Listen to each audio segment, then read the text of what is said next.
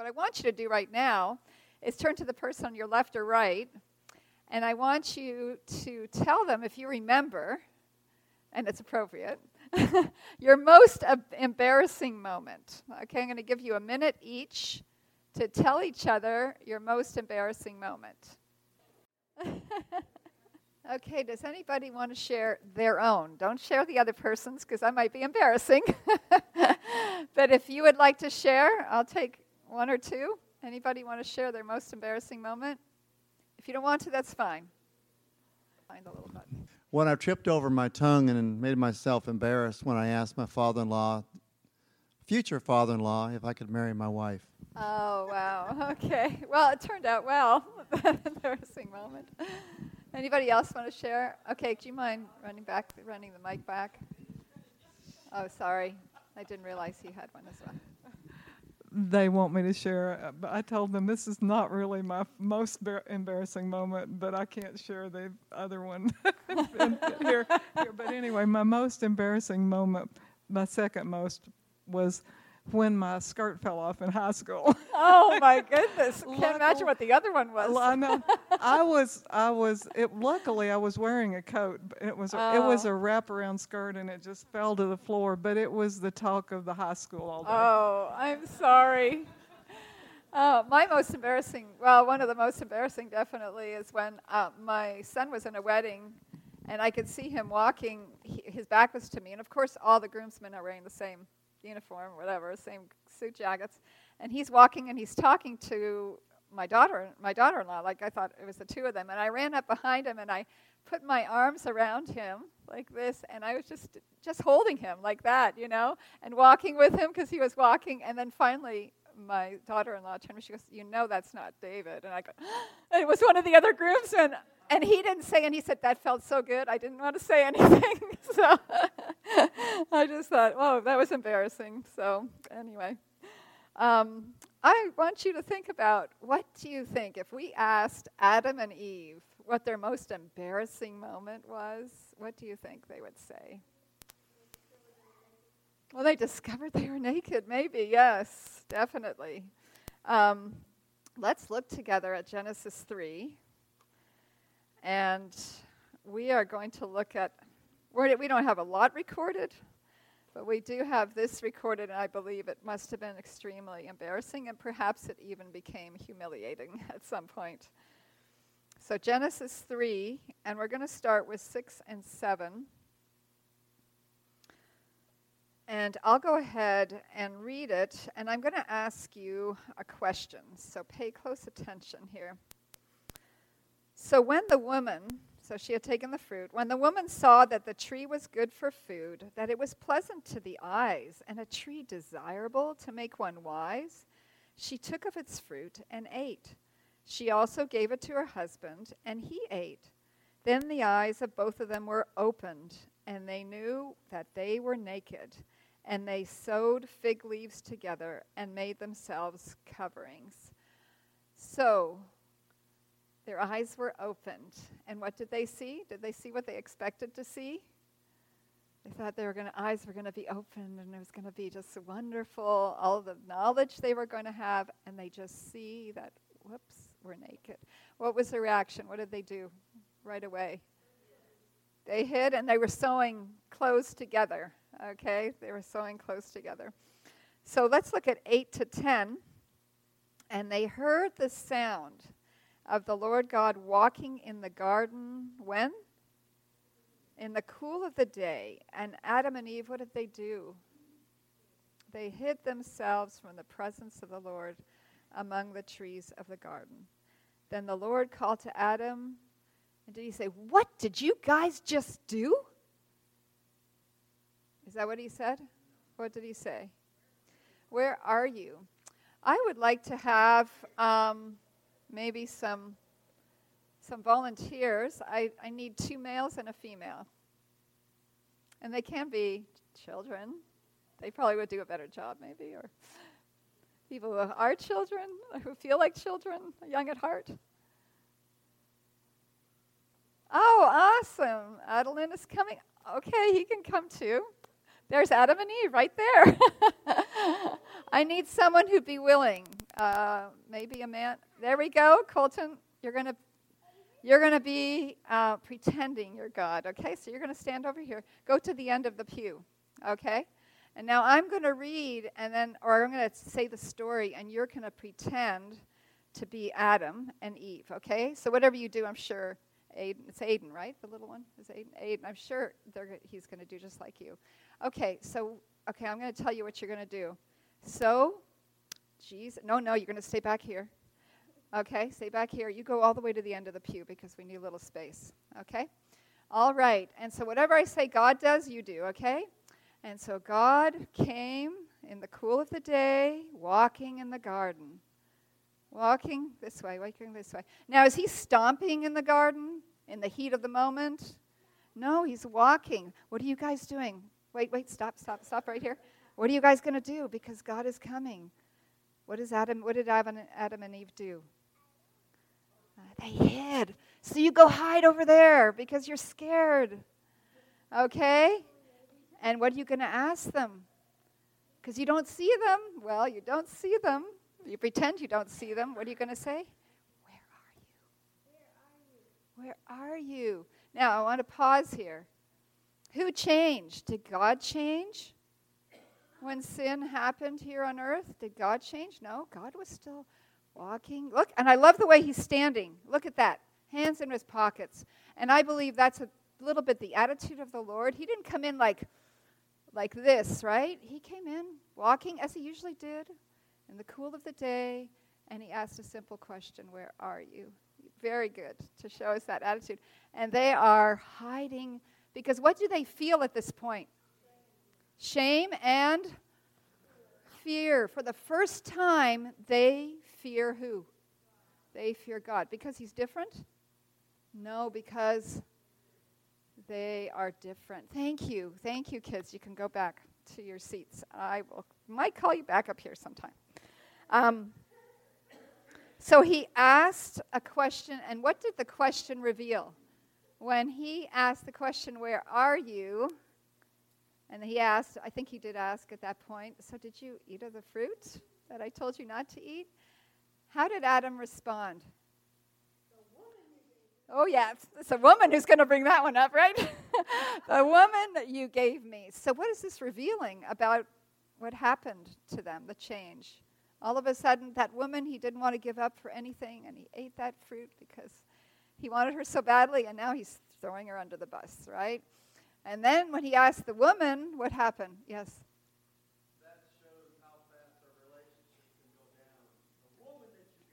Mm-hmm, that's right. And then uh, Eve, what did she blame? This, oh, well, that serpent you made, right? It all goes back to God, right? You did it. You made it. It's a serpent you made. And so we discover that their feelings for each other have also gone south. So the relationship with God is there's nothing but fear on the side of man. And then their relationship with each other is like this. And, you know, the rest is history. The rest of the Bible and the rest of our history is like that, right? Where we mess up constantly, right? We have problems in relationships, we have problems with the Lord. And actually, this is the very beginning of shame. This is the beginning of shaming. This is the beginning of disease, of mental illness. This is the beginning of bad influences, the beginning of addiction, of not just not feeling good physically and not feeling good about yourself. This is the beginning of bitterness, resentment, lack of forgiveness. But I want to point you, there's hope. Because when he came to the garden, he already had a plan. He already had a plan. He was going to try to give it to them in any way that they could somehow absorb it. So let's look at verse 15. And this is the first time the gospel is spoken um, to mankind. And we're going to read it. And what I want you, because I'm going to ask you afterwards, is Look at everything that God is doing in here, and then look at what man is doing in here. Okay? It's very delineated. Okay, so let's see. We're going to read it. Uh, language is a little confusing, so we're going to talk about that too. And I will put enmity between you and the woman, and between your seed and her seed. He shall bruise your head, and you shall bruise his heel. So, what's enmity mean? First of all, dislike, yeah. It's the word we get the word enemy from it, you know? So, it, yeah, it, it just means basically, I'm going to make you, right now you're friends. He's talking to the serpent. He goes, Right now you're friends with them, but I'm going to make you enemies with them. Say it. Yes, I'm going to create animosity. And I think there's versions that say hatred between you and the woman. I'm going to do that. Who's doing that? Who's I? God says, I am going to take care of this, okay? And then he says, He, so he's referring to that person who's going to come and do that, which we know is from this side of the of history, we know that's Jesus, so we can put Jesus' name in there. Jesus shall bruise, he's talking to the serpent, Jesus shall bruise your head. Okay? When you bruise the head of a serpent, it, in other versions it says it crushed or it says wounded. When you wound the head, what happens? Yeah, it's pretty much it, right? If you can get smash a, he- a snake's head, you've pretty much you don't have to worry about the rest of his body, right? It's he's dead. Okay, so uh, he's going to bruise your head but you shall bruise his heel. And what does that mean? It's not fatal for who? Who's going to bruise whose heel? Satan is going to bruise Jesus' heel, right? It's not fatal, but he's going to get hurt. And so God is basically saying, I am coming. I will heal you. You messed up, but I'm going to clean up. Um, I'm going to heal your relationship with me. I'm going to heal your relationship with other people. And I'm going to heal your relationship with yourself because mentally you are going to feel guilt, you're going to feel shame, and I want to take that away from you. But it's going to be at my expense. You're not going to suffer for this. I am going to suffer for this. And I love that today Joe talked about John 3:16 because John 3:16 is actually the text that I'm going to talk about right now and we know it all by heart. And let's repeat it together. For God so loved the world that he gave his only begotten son that whosoever believes in him will not perish but have everlasting life. So God is basically taking all the responsibility, right? He says, I'm coming. I will make you friends again with me. I will take care of this serpent, and I will get wounded in the process. And so, what do we have to do? What's our part?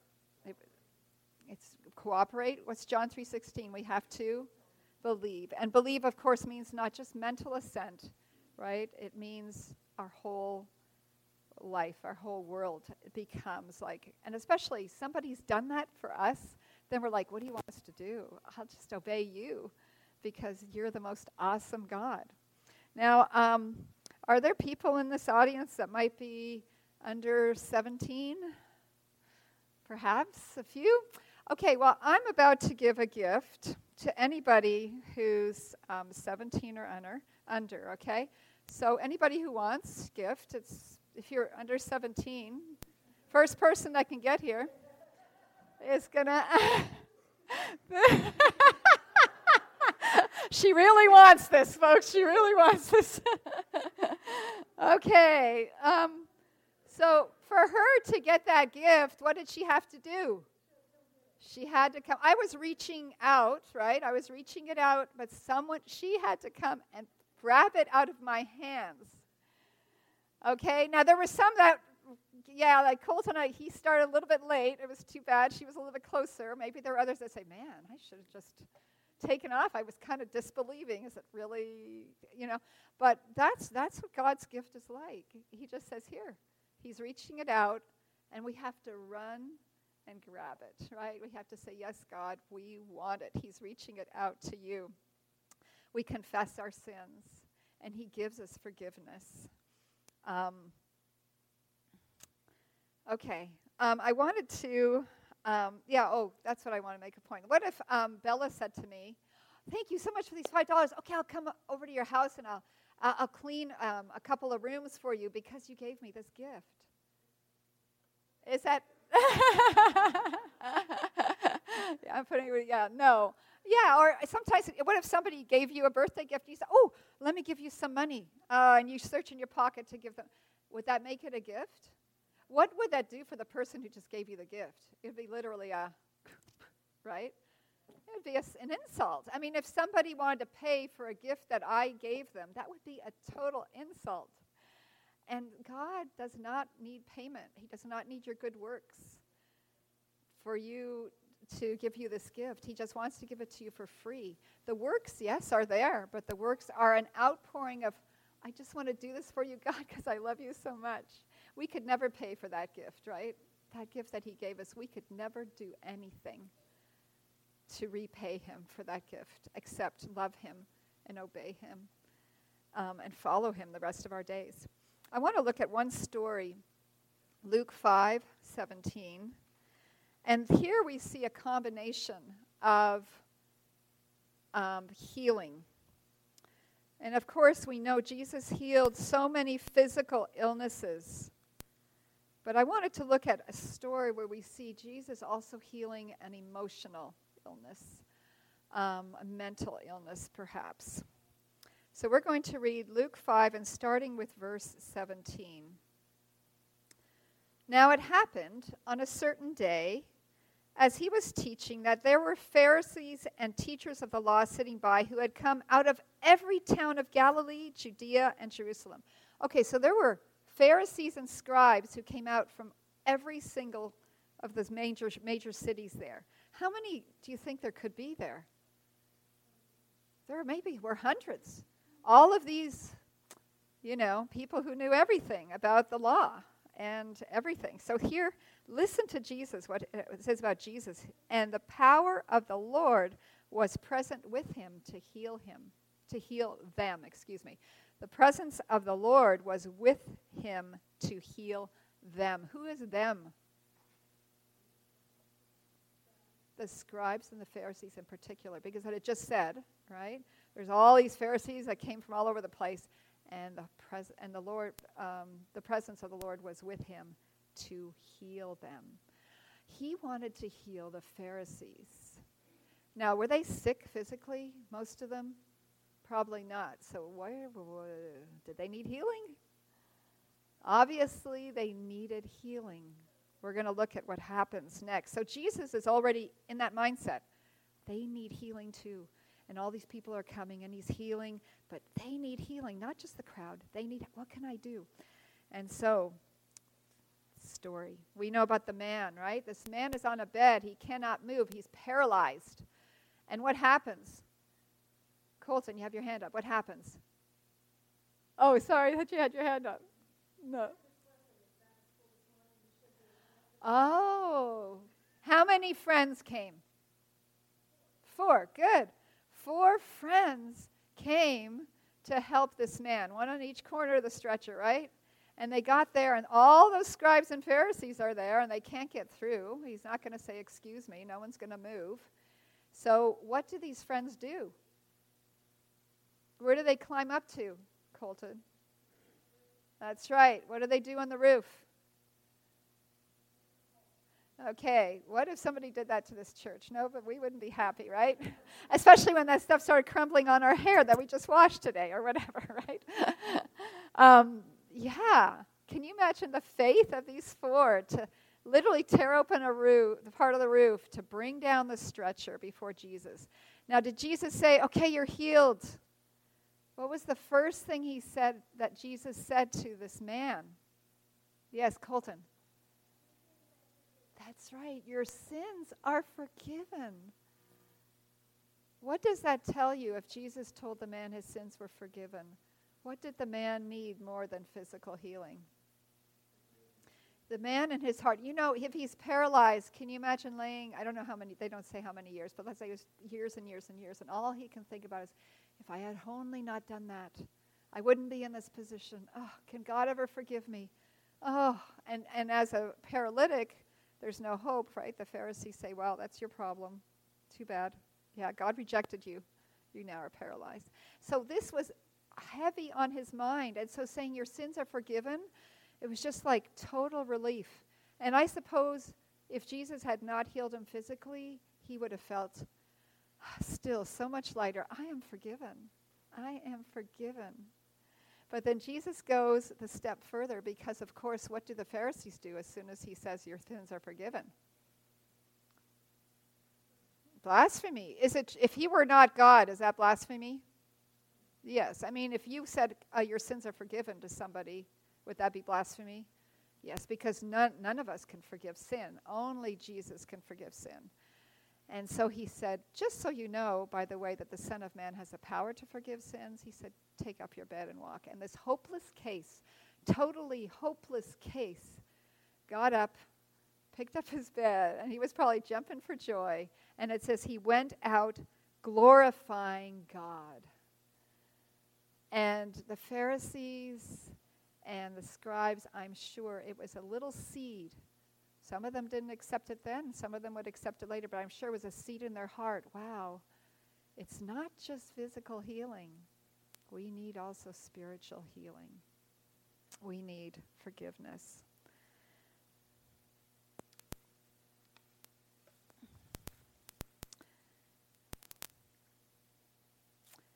So let me ask you what did the man have to do to be healed? Did he ask for forgiveness? He didn't even ask for forgiveness. He wanted it in his heart. Jesus knew. Yes, Sally?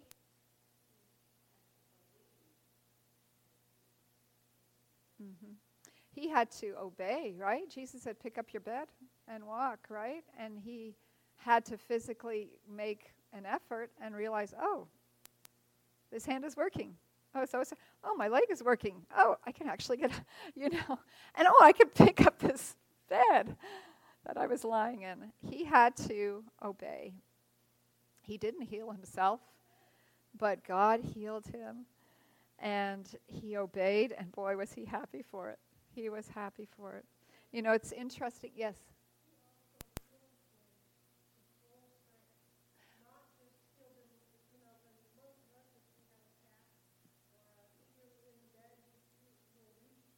Mm-hmm.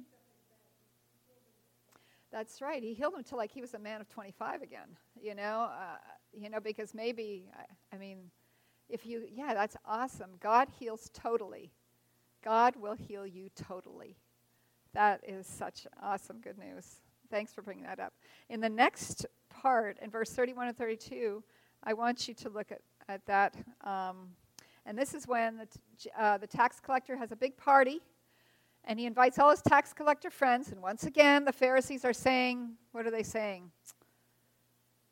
What are you doing? Having, you know, hanging out with a bunch of cussing, drinking people. Why do you do that? And he says, I didn't come for who? The saved or the righteous, right? Who you think you are, by the way. He didn't say that, but I didn't come for the righteous. I came for sinners. And again, he was still trying to get them. Don't you get it? You need forgiveness too. You are sick too. You are a sinner. And later on, we know the parable that he talked about, right? The tax collector and the Pharisee, you know. And um, I want you to s- skip forward in your heads. We're going to Calvary. And actually, there were two pivotal moments in Jesus' life, and one was in Gethsemane, where he had to accept, you know, he, he went through that God, please take it away. Okay, but your will be done. And so he fought there. He obeyed. But now he's on Calvary, and I want you to read Luke 23. We're still in Luke. We're going to go to Luke 23 and see something. This is, for me, the most incredible thing. I, I still cannot understand it when I think of what Jesus was going through and everything he had gone through. If you can imagine, at this point, he's on the cross. Where are all his disciples? They're hiding like Adam and Eve, right? They're scared to death. Um, uh, where's Judas? You know, where's Peter, who said he was going to stand up and fight for him? Okay, where? What are all the Pharisees doing and the scribes? And I mean, he is. What about the Romans? They're down there rolling dice. Jesus is. What does he look like on the cross? Is he wearing clothes? So he is naked, but he is voluntarily naked on the cross. He says that's what sin does. And physically he was naked, but he was also exposed in his heart. And yet, this is what he says. Look at verse um, 34. So he's looking at all of this, and he sees there's nobody, there's no friend out there. Everybody's betrayed him or gone their way or whatever. There's no one there for him at all. And he says, Father, forgive them, for they know not what they do. He forgives everybody unreservedly. Of course, it's a gift. Once more, it's a gift. They have to take the forgiveness. But he says on his side, I forgive you all. That's what I'm that's why I'm on this cross because I want to forgive you. Will you take the gift? I don't care where you're at. I don't care if you're cussing me out. I don't care if you're spitting on me. I don't care if you're hiding in a room because you're ashamed to be with me. I don't care where you're at. I forgive you. That is total healing. That is total healing right there on the cross. Um, I love Isaiah 53 5, and that's actually my last verse today Isaiah 53 5. Isaiah 53 is beautiful. The whole chapter is beautiful. It's all about Jesus' suffering. But verse 5 it says, He was wounded for our transgressions, He was bruised for our iniquities. The chastisement of our peace was upon Him, and with His stripes we are healed. And I want to go through it a little bit different versions because I realize that can be complicated, that language, for some people. Basically, it's saying, I looked at other versions, He was pierced for our rebellion. Yeah, and that's different almost than transgression. I mean, it's willfully we wanted to hurt him. We wanted to run away from him. And he was still, he still went to the cross for those rebellious moments in our life. He was pierced for our rebellion. He was crushed for our iniquities. The punishment that brought us peace was upon him. Because he's punished, we can have peace. With his wounds or with his stripes, stripes are, of course, when they beat people on the back flog people on the back. That's what it refers to the stripes from that flogging. It says, with his wounds he was healed. And in the New Living, I love where it says, it says he was beaten so we could be whole, so we could be healed. Um, before we have a closing prayer, I have something that, again, I need. Um, oh, anybody who wants to come up because I need kind of three teams, teams of at least two, let's say. So I know Colton wants to come. Adeline, do you want to come with Colton? Because I'm going to give you, I'll give you something, but you don't, don't, um, okay, just stand there. You guys stand over here, okay? That's, whoops, sorry, no problem. Okay, just wait, don't, don't touch it yet. You go over there. Aiden, you're going to go with, um, uh, with Colton, okay? Adeline, you're going to go with Colton. Okay, I need some more people. They can be bigger kids. What's that? It stinks over there? Oh, okay. okay, here we go. Janet, we have, and yes, okay. So I'm going to give you guys this one. And here. We need two more people. All right, good. Here we go. Okay, and here's your tape. Now, um, you guys are going to be kind of separate. You can probably do it down there. You don't have to show, don't show anybody what you're doing right yet. It's kind of like a puzzle. So, what you have, you need to, don't peek. That's cheating. but I forgive you. um, yeah, just go to a little corner and put it together. And then we're going to put these, before you, don't show it, because we're going to put these three, to, afterwards, you're going to try to put the three pieces to get big pieces together. You can do yours right there, okay? and you can go up there somewhere and you can do yours right here. Okay, so on your mark, it's set, go. You're going to need a big spot, a big space, you guys, because you have a. All right. And this is something I wanted, I had a puzzle idea in mind, but I didn't know what to do. And yesterday when I went to the meeting, something that the man said who was speaking really, it hit me in a totally different way when we think of health. Health is this. This is health If we love God, love God with all your soul will help you to have healthy a healthy emotional and spiritual life. If you love God with all your strength, you'll have a healthy body. If you love God with all your mind, you'll have a healthy mind. If you love, oh, and if you love others, you will have healthy relationships. Isn't that cool how it all fits together like a puzzle? The basic thing is to love God. When you love God, also the loving others comes naturally. And so, thank you so much for helping me put this together.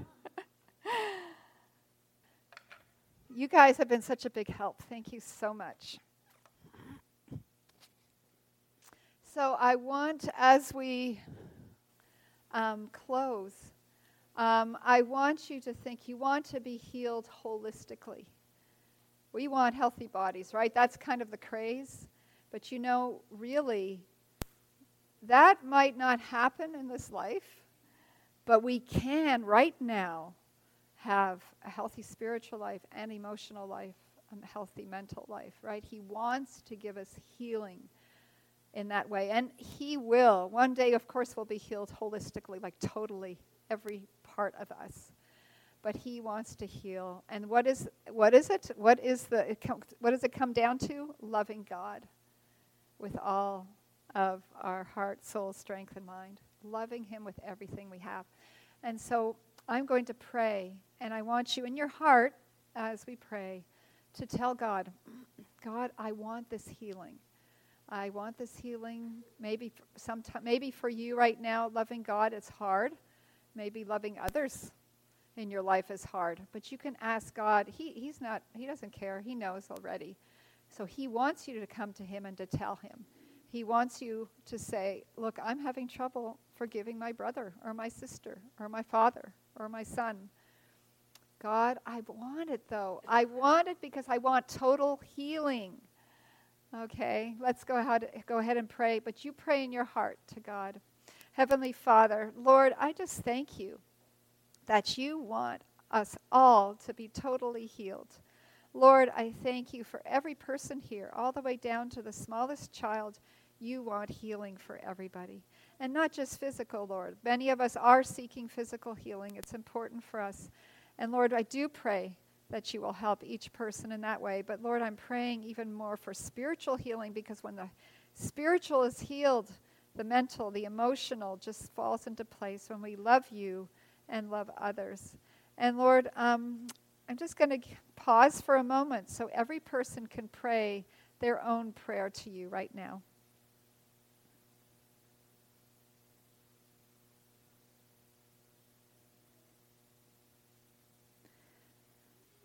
So thank you, Lord.